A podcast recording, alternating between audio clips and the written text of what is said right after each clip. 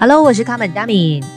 嗨，我是立航。你在收听的是有戏没戏这一档 Podcast 节目。首先要非常恭喜这一次奥斯卡的最佳女主角，我们的影后也就是 Michelle Yeoh 得到了这个殊荣。这个也跟我们之前和阿 John 一起做的这个奥斯卡预测呢是相当相似的。呃，你在看的时候，我相信应该看到前面翻了蛮多。妈的多重宇宙的时候，已经大概预算到他是稳拿了吧？我觉得差不多啦。其实我觉得掉就是如果这么多奖，他最后不给他这个女主角的话，是有点说不过去。毕竟女主角就是杨紫琼，在这个这个电影里面占的比重和重要性是很大的，所以也当然她的演出是很出色的。所以我觉得就是如果电影都大满贯，就是拿完最佳影片啊、导演、编剧之类，然后没有拿女主角是很诡异的事情。所以我觉得。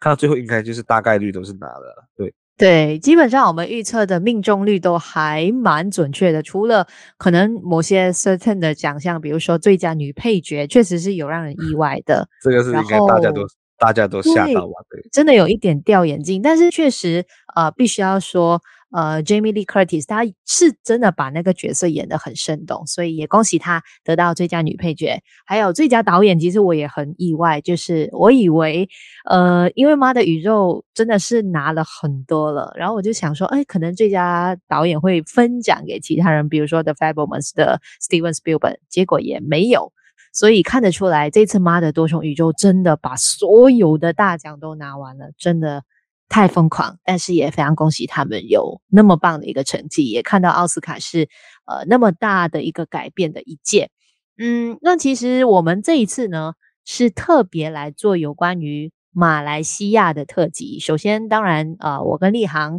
如果在收听 Podcast 的你不知道的话，我们都是来自马来西亚。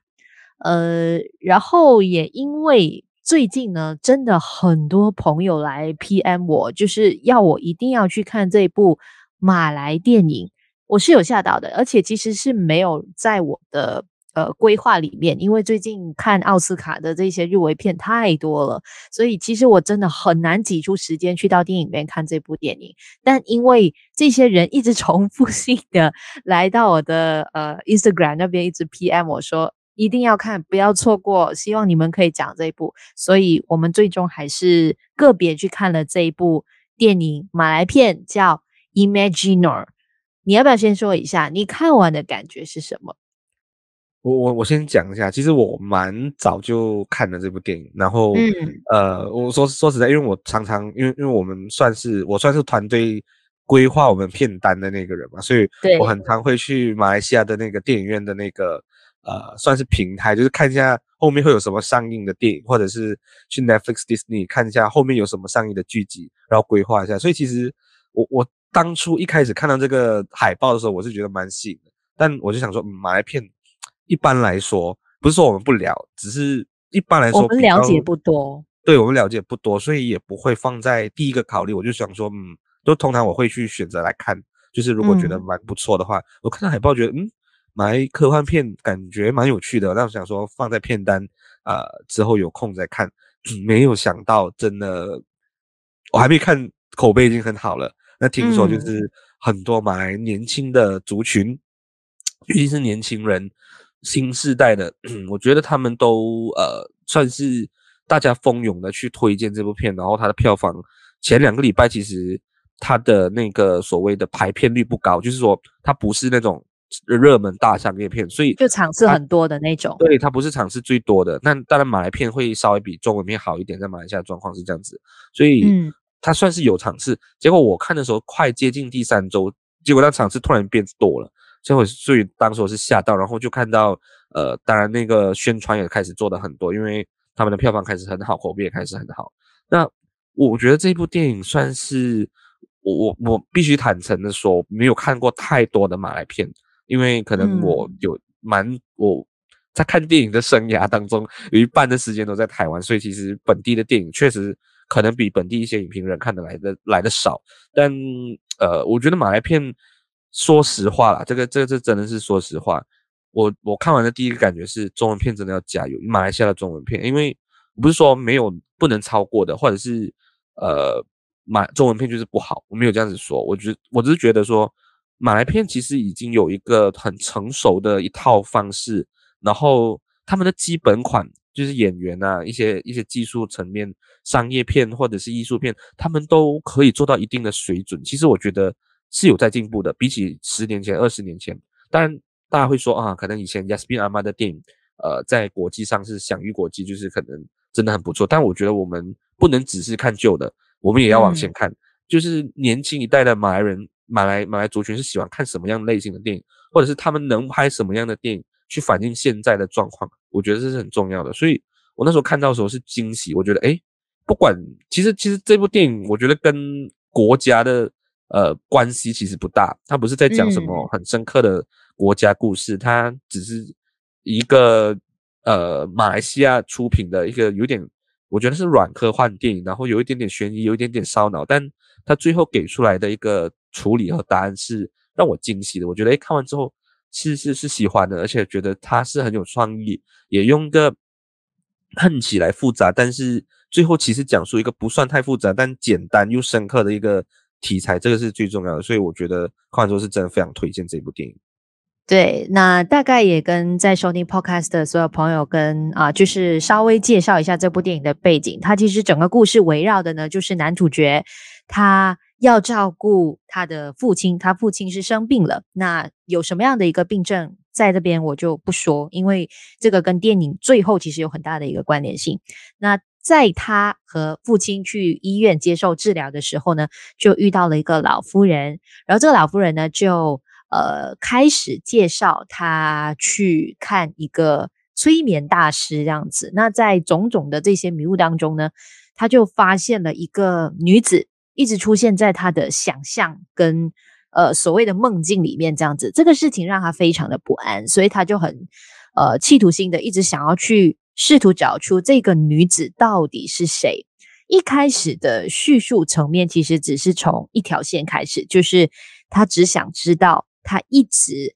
呃在想象里面出现的这个女子是谁。但是过了之后呢，他其实出现了好几个不同的故事线，这个。我相信很多朋友在看这部电影的前半部，你都觉得说，哇，他到底要讲什么？又就很混乱，然后你也不知道，嗯、呃，这个男主角他一时出现的第一个画面跟第二个画面，哪一个才是真实发生的事情？所以你会看得很莫名其妙。当然，我必须要说，其实前面确实，如果真的是挑的话，它还是有一些瑕疵的。就是，呃，我我自己觉得说，可能有些部分是。可以再处理的更好，因为其实这部电影它，嗯，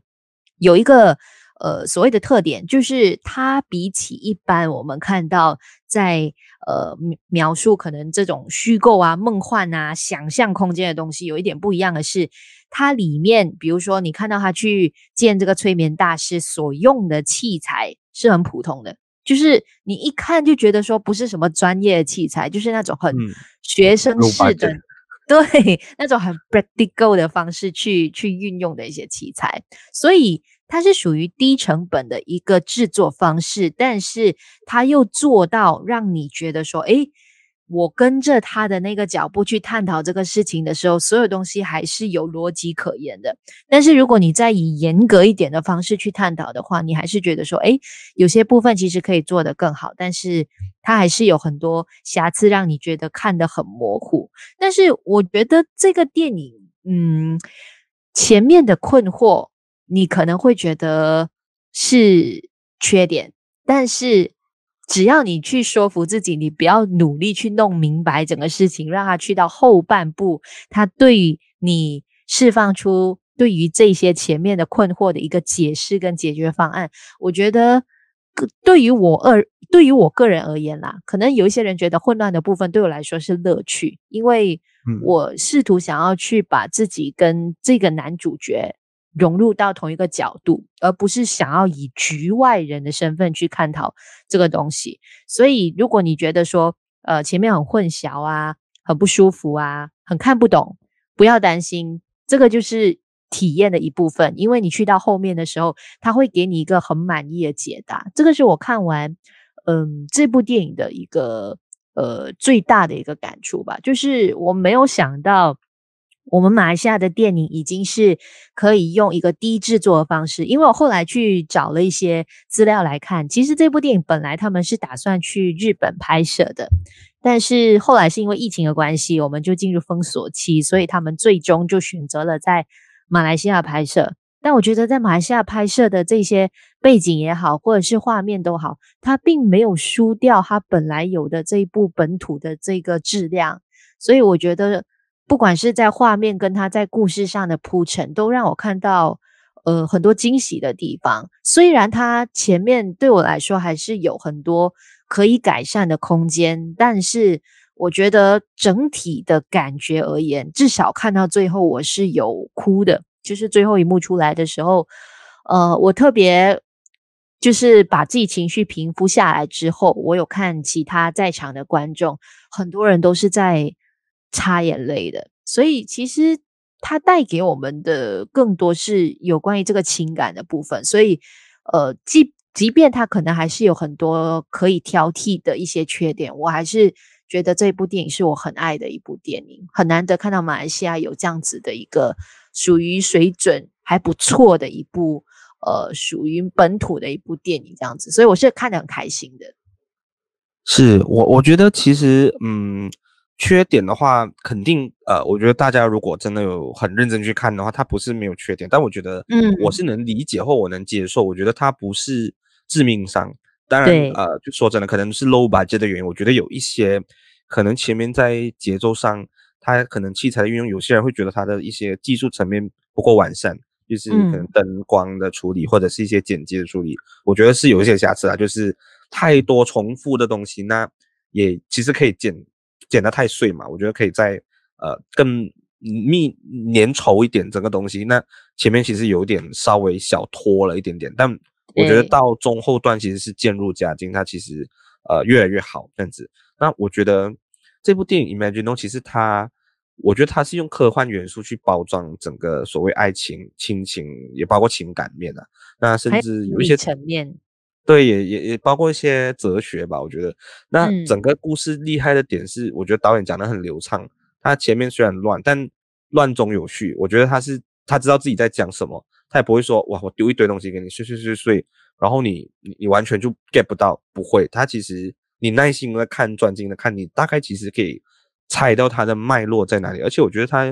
嗯，虽然我觉得美术是很简单啊，因为他真的没有什么 budget，但是嗯，其实你可以看得出。那一个美术设计的意义，因为我觉得不能爆雷，但是很明显看得出的那个时空背景是在什么时候。我觉得这个是一个在电影里面蛮重要的元素。他分得很清楚。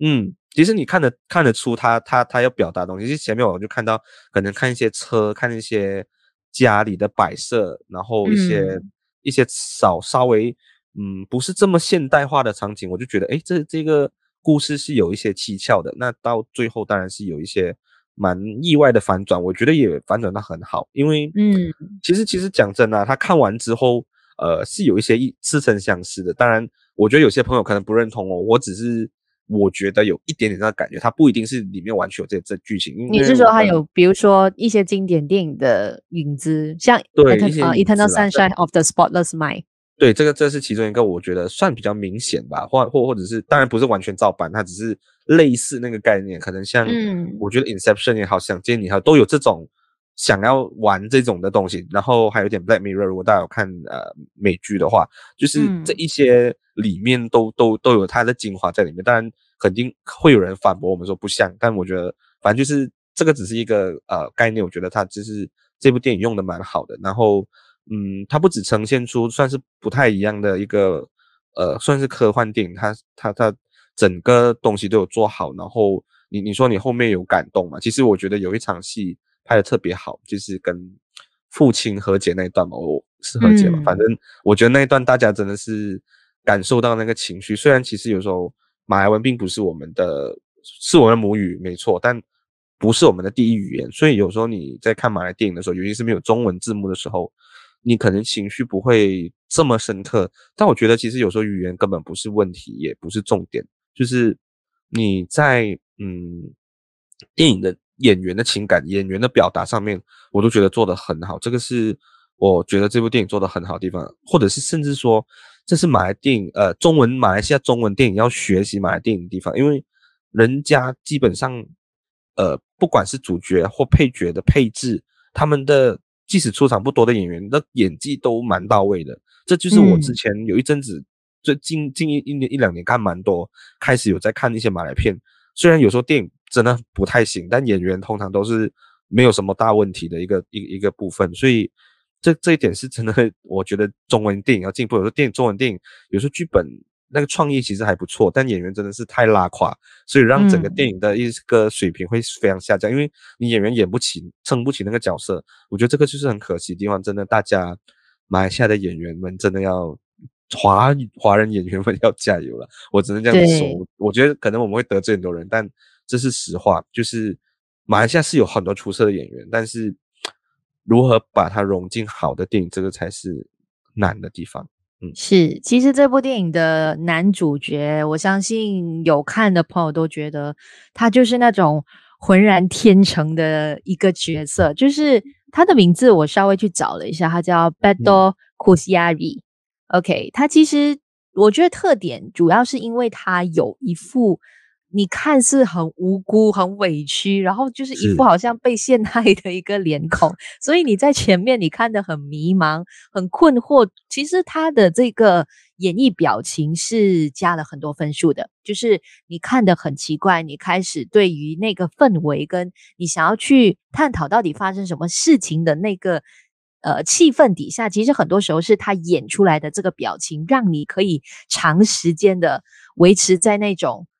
我也不知道自己在哪里，我也不知道自己在干嘛的那个气氛里面。所以我觉得这个男主角的呃角色上的选择，其实真的是选对人。这个男主角真的把这个朱浩的、嗯、呃角色演得非常非常好。其实还有另外一个，我觉得稍微虽然他的场次跟他出场的。画面不多，但是我其实很喜欢他转换自如的那种神经质跟严肃的那个呃演绎方式，就是饰演那个催眠师 Ramli 的那个。嗯、我后来找了，因为他是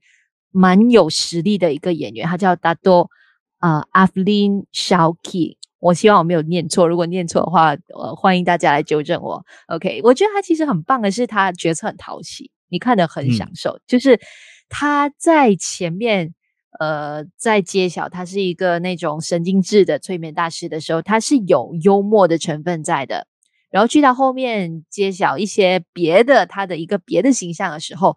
你看到哇，他又可以很严肃的把这个角色给演出来。所以我我是觉得说，在这部电影里面，演员非常的加分，大家都把自己该有的那个灵魂特色给放入这个角色里面，包括。呃，在男主角的梦境里面一直出现的那个女子 Noor，那个女演员，其实她也是，我觉得是很有气质，她有自己的那个呃女神的那个气质的味道在里面。所以在演员的部分，我觉得是这部电影很大的一个特色。但是我为什么看到最后会想哭的点，其实更多的不是在于爱情的那一块。我相信很多人都是因为他呃爱情的故事而感动。嗯但是其实我感动的点是，这部电影很强大的一个重点，它可以把，比如说你刚刚说的科幻、爱情、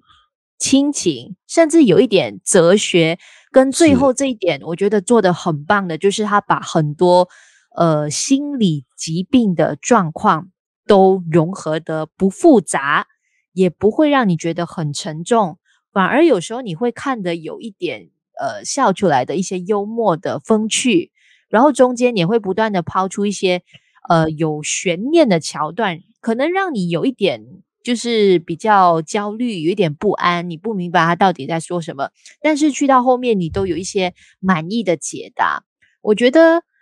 呃，很 touch 到我的点是，每一次看一些有关于心理疾病状况的电影或者是作品，他们都，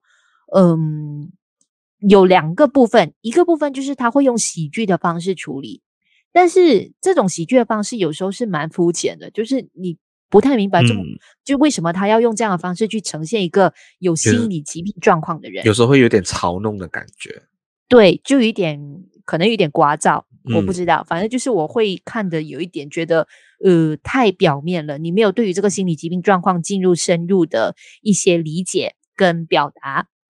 那另外一种呢，就是很专业的形式去把这些心理疾病状况给带出来，所以你会看得有一点，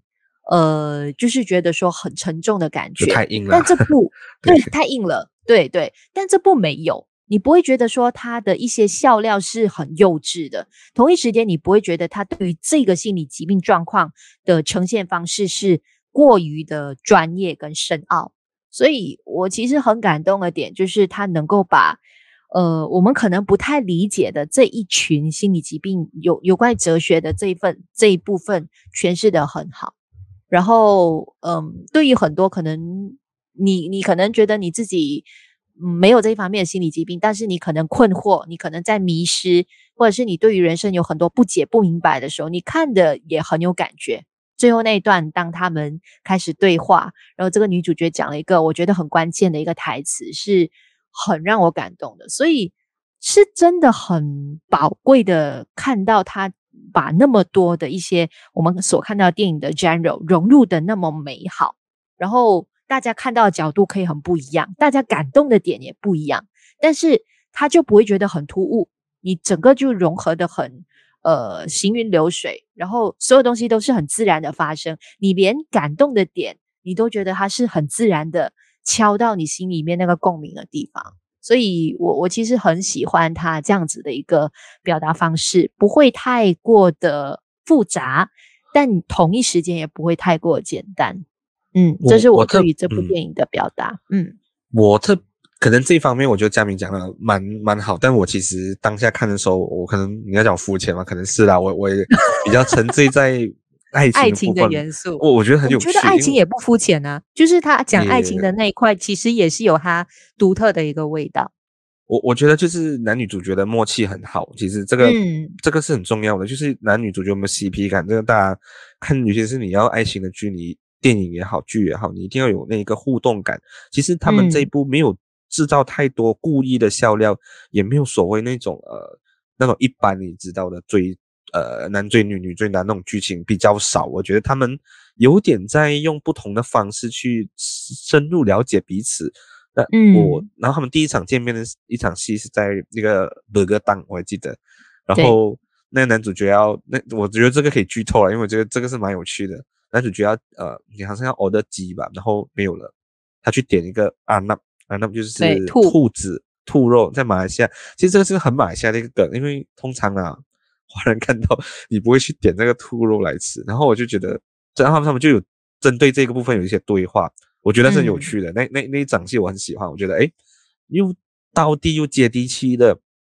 去用马来西亚的一些特别的有的元素，带入一些很平凡的人的一些认识人的桥段，嗯、然后我觉得又又在两个人之间。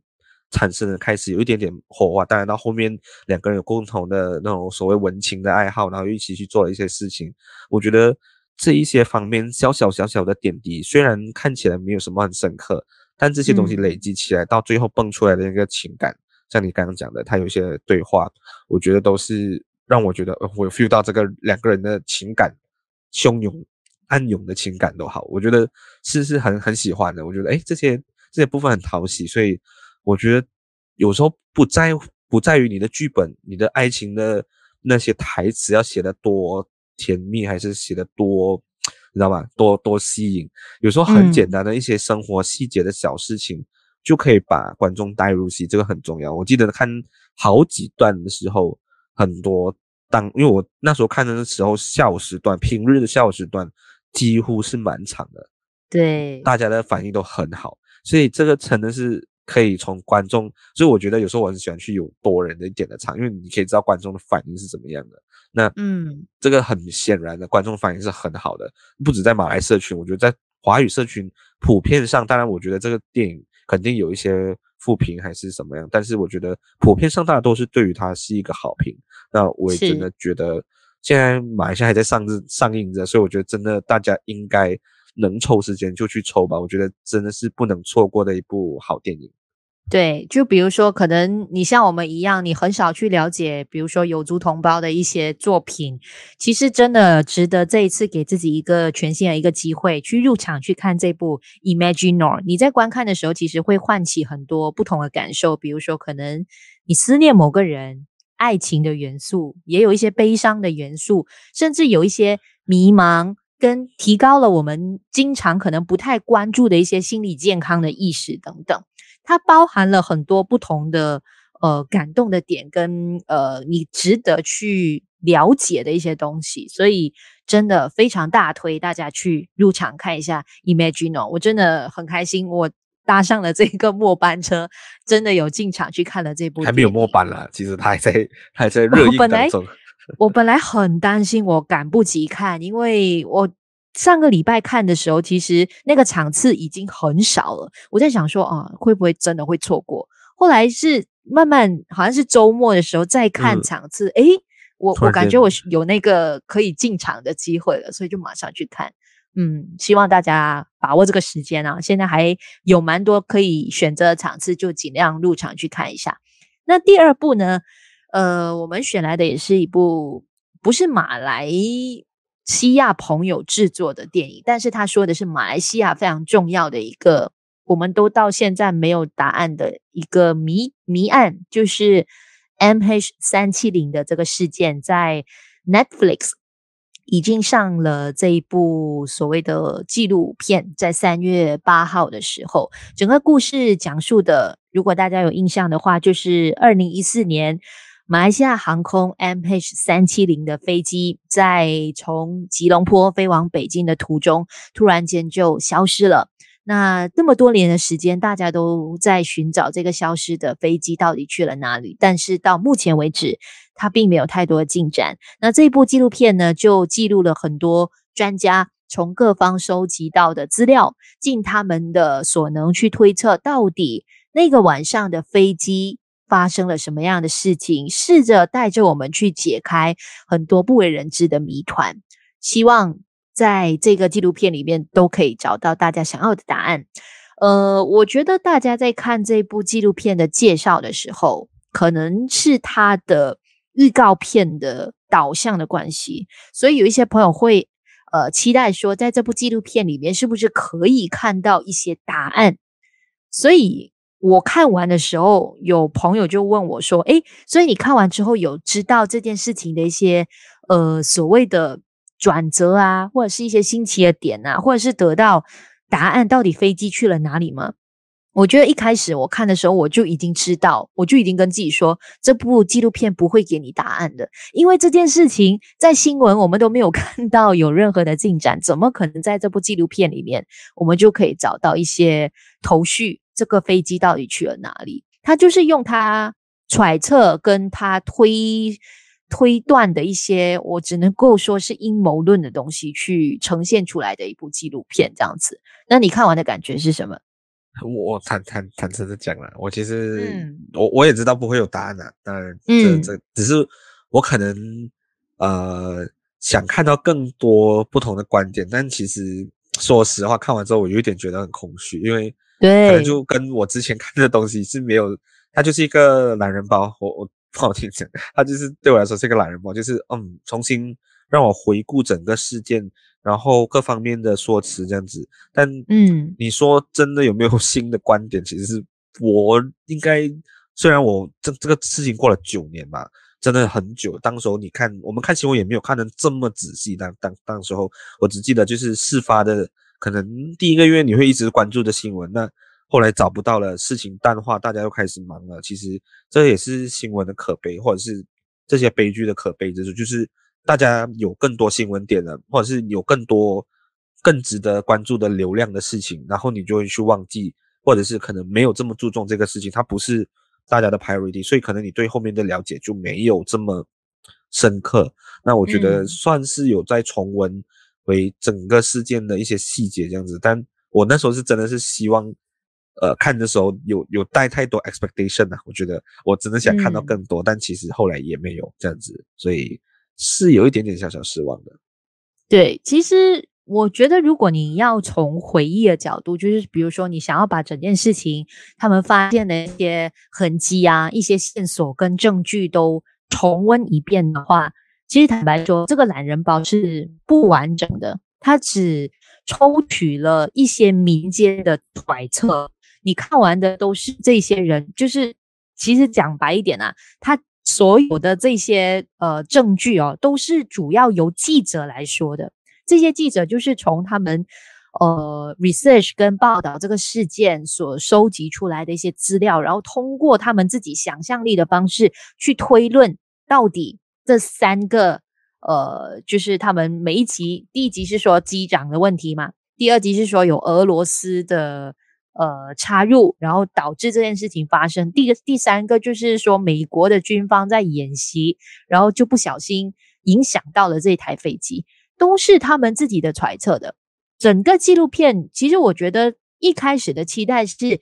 你会不会有一些，比如说呃，官方的一些说法？因为这件事情最大的一个关键就在于我们马来西亚的政府嘛，就是为什么这件事情他们。呃，公布的细节那么少，会不会有可能找到一些马来西亚当时候参与的一些官方的官员参呃在呃加入到这个纪录片里面去说他们整个过程？我其实一开始期待的是有这样的东西，但是我另一方面也尝试去说服自己，可能比较难，因为要找到官方去参与这样子的一个纪录片形式。以目前这件事情的进展来说，它的机会非常渺茫，所以没有看到，我也觉得 OK，合情合理。但是如果你是要从民间的角度的话，我觉得它应该更多的是去反映，比如说这些家属的后续的生活到底是怎么样。嗯、这部纪录片有找家属，可是他们讲的就是他们回忆起那时候。他们在飞机上的亲人是因为什么原因上了这台飞机的？那现在呢？现在他们的生活到底过了那么多年，呃，这件事情还没有得到一个答案。他们过得怎么样？他们现在的心情怎么样？没有拍出来，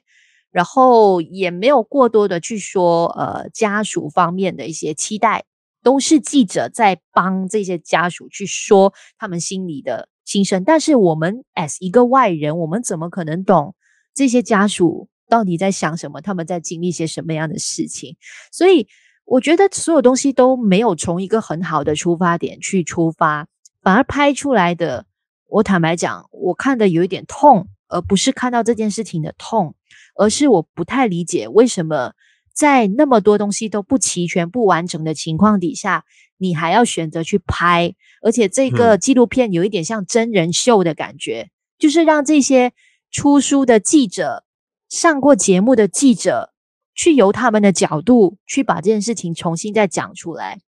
这个其实我个人是觉得有点不负责任的，就是对于那些家属再重新看到这样子的一个事件，但是你并没有整理得很好，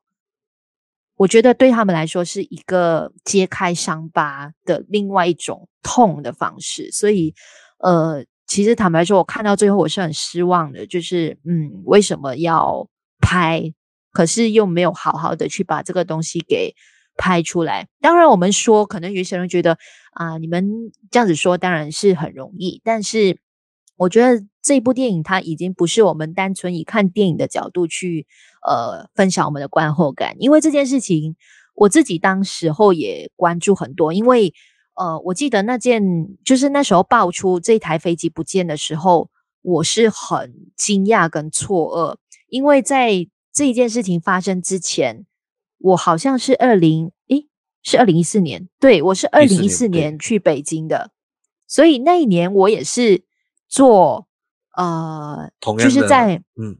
应该不是马航，我记得不是马航，我是做新航，Singapore Airline。但是我们是那个半夜的时间出发去北京的，所以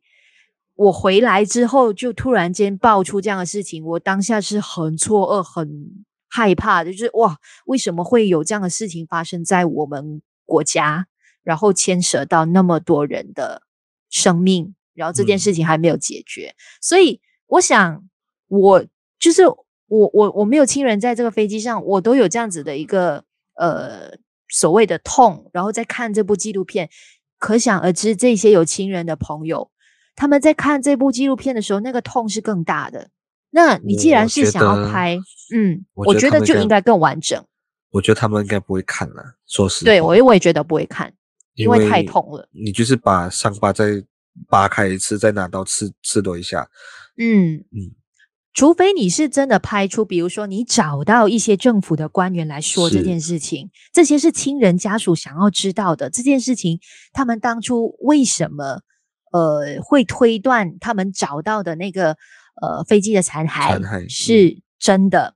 他们从哪个角度去判断？然后他们是从哪个角度去证明说这个飞机最终是有转弯，跟它到底是往北还是往南飞？他们是基于什么样的证据？虽然这部纪录片里面有说，哦，马国就是马来西亚的一些军方，他们有公布呃一些证据这样子，但是都是官方对外说的很表面的一个说法。那私底下其实他们。呃，是进行什么样的一个搜求、呃搜救，或者是说怎么样的一个寻找证据的过程跟方式？我觉得那些是我们想要知道的。要不然你就是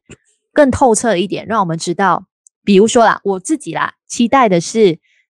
因为那时候很多航空飞机失事的事件发生，所以有一段时间是导致大家不敢去乘搭飞机的。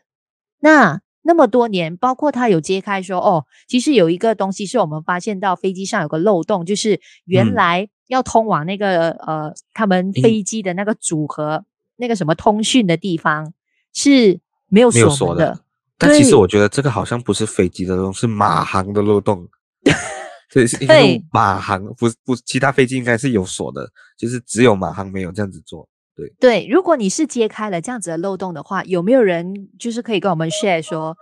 其实接下来的一些飞机航空公司他们是做了什么样的预防措施，让我们乘搭飞机的时候可以感觉更加心安一点？就比如说，嗯，他们在那么多的飞机失事事件之后，各大国家的航空公司其实做了什么样的准备，去预防说飞机航空再有失事的事件？你可以探讨的方向其实很多的。有不同的角度去说，但是他就只是再重新诠述一下我们在新闻背景就已经看到的 MH370 的事件，而且这个诠述是不完整的，所以这个是我觉得，嗯，好可惜。你既然是这样子，你就不要拍，这是我嗯可能比较直接的说法。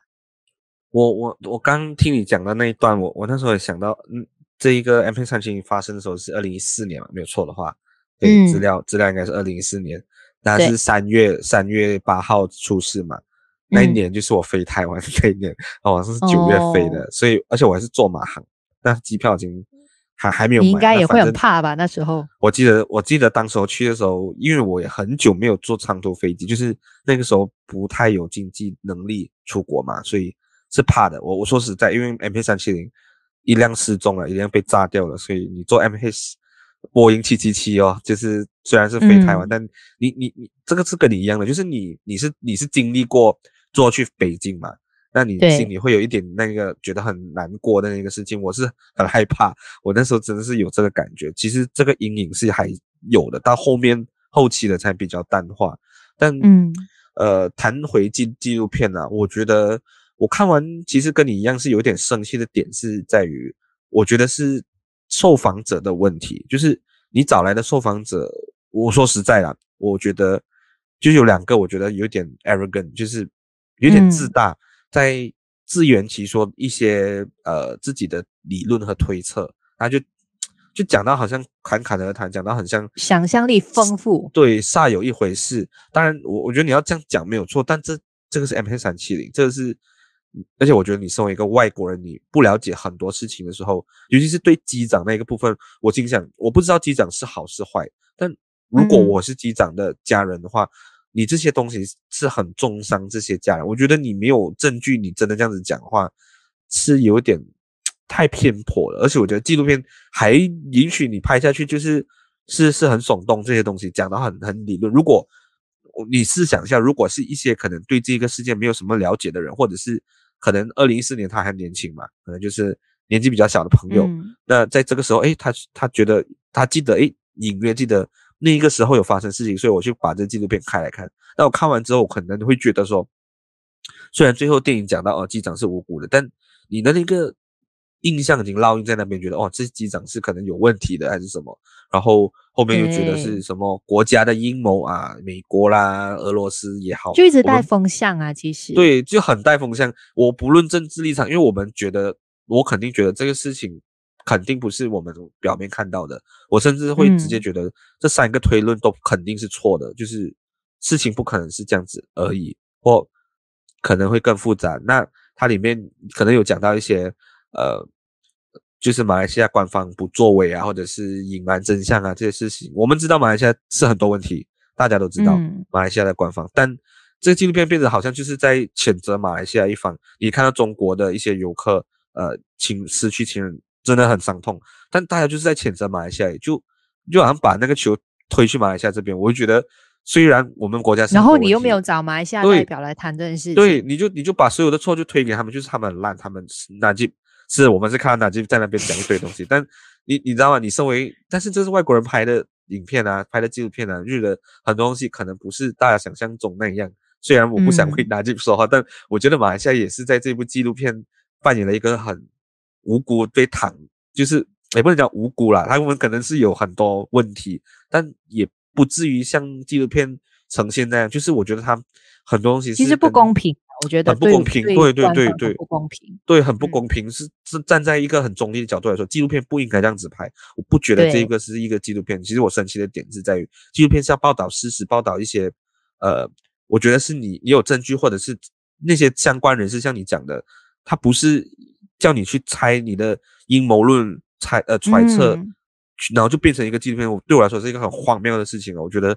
我我其实讲很难听的一句话，我很想劝大家不要看这部纪录片，我觉得没有意义，而且就是一些猜测和 theory。我会这样子讲说，其实我我基本上不会叫人家劝人家不要看烂片什么，我很少会讲这句话。但这一部我不是觉得它是烂片，只是我觉得它的一些观点和一些东西是你没有一个实际的。证据和和事实去做基础，然后你就胡乱讲一通，然后就变成了一个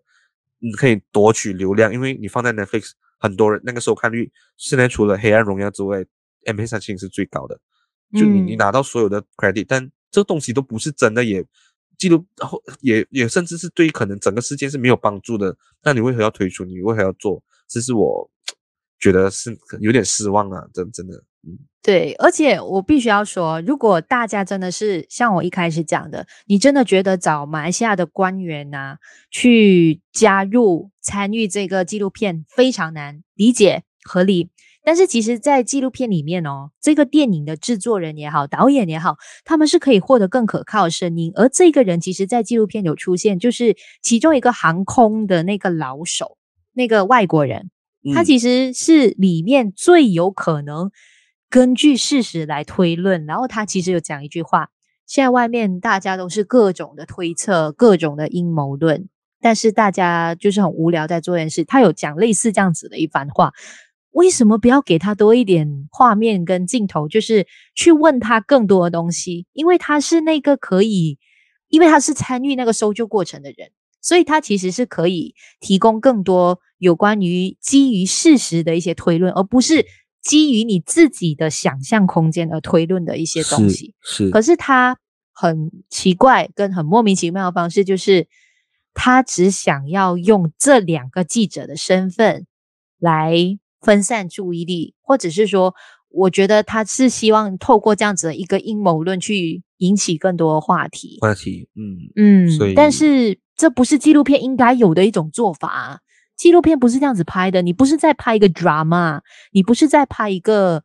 呃你自己想象出来的一个故事的剧本，这个是纪录片应该记录的是真实的事情。你一的就是提供一些解决方案，或者是我们探讨一些后续的事情发展，嗯、是，不然就是你把这件事情完完全全方方面面给解释出来，而不要只是记录一方而没有记录另外一方。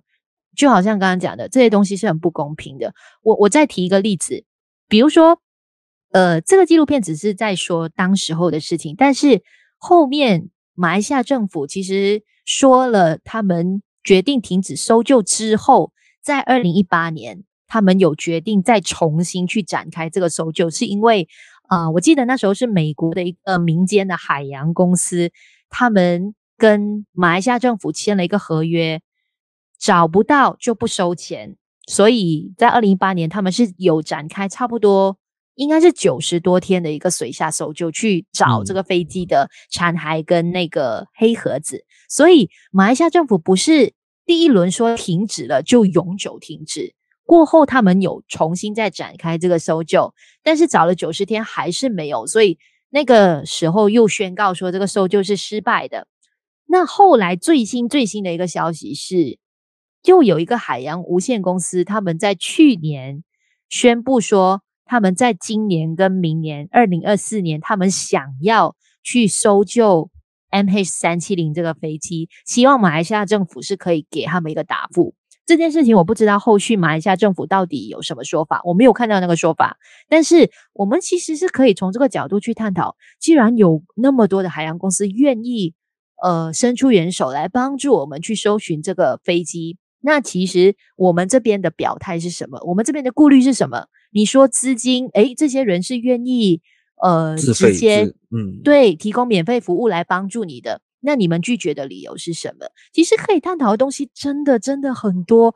为什么要那么浪费？只是以自己的角度去推论呢？所以嗯呀，我想说的就是。很可惜，这部纪录片真的很可惜，它引起那么多的话题，而且我在比如说小红书看到很多零零后的朋友对这一部纪录片很有兴趣，嗯、但是他却用一个错误的导向方式去拍了一部这样的作品来吸引大家，我觉得这个很浪费。所以我们还是要讲那句话嘛，嗯，它不是一个好的纪录片，所以大家看之前三思吧，我会这样子讲的，嗯，嗯，因为。真的没有处理到更更好。我觉得你如果真的对这个事情有兴趣的话，你看新闻，你真的你真的不要把它当做事实。我只能这样讲，你会被误导很多，所以你只能把它当做一个懒人包，就是知道他的，就是我觉得他整理那个事情发生的经过，你知道这些就好了。那、嗯、后面那些推论啊、阴谋论啊这些，真的就不要完全相信。而且我真的很有一点受不了，就是有一些人是。在网上直接讨论说，我觉得哦，看完之后，我觉得第二个推论是真的啦。我觉得第一个才是真的。这个讨论没有意义耶，就是这三个方向都是阴谋论耶。对啊，你都都哪一个的意义是什么？对，所以嗯呀，我这越讲越生气了，我不想再讲下去。但不管怎样，就是嗯，还有一个好的地方就是它确实。重新把这个话题再 bring up 起来，我们也希望说，这个我们马来西亚的谜案，它其实最重要的是，只要有舆论，只要有关注点，官方会在 do something on 这个东西，这个才是对家属最重要的一个呃进展。我我们希望说，它其实带来一个良好效应，就是我们希望这样的一个纪录片，虽然它对我们来说拍的很糟糕。但是如果他真的可以引起官方重新再关注这件事情，再带给我们一些后续的努力的话，其实对我来说也是另外一种起的正面效应的一个事情。所以虽然我前面是说你拍来干嘛，但是后面如果它带来的是正面的一个进展的话，我很乐见其成。那这个是我们今天介绍给你有关于马来西亚的两部电影，一部是本地的制作，另外一部是。呃，以国外的朋友来拍摄马来西亚的一个 MH 三七零的谜案，你看了之后，如果有什么要跟我们分享的话，记得一定要去 follow 我们有戏没戏的 Facebook、Instagram，随时来跟我们做更多的互动交流。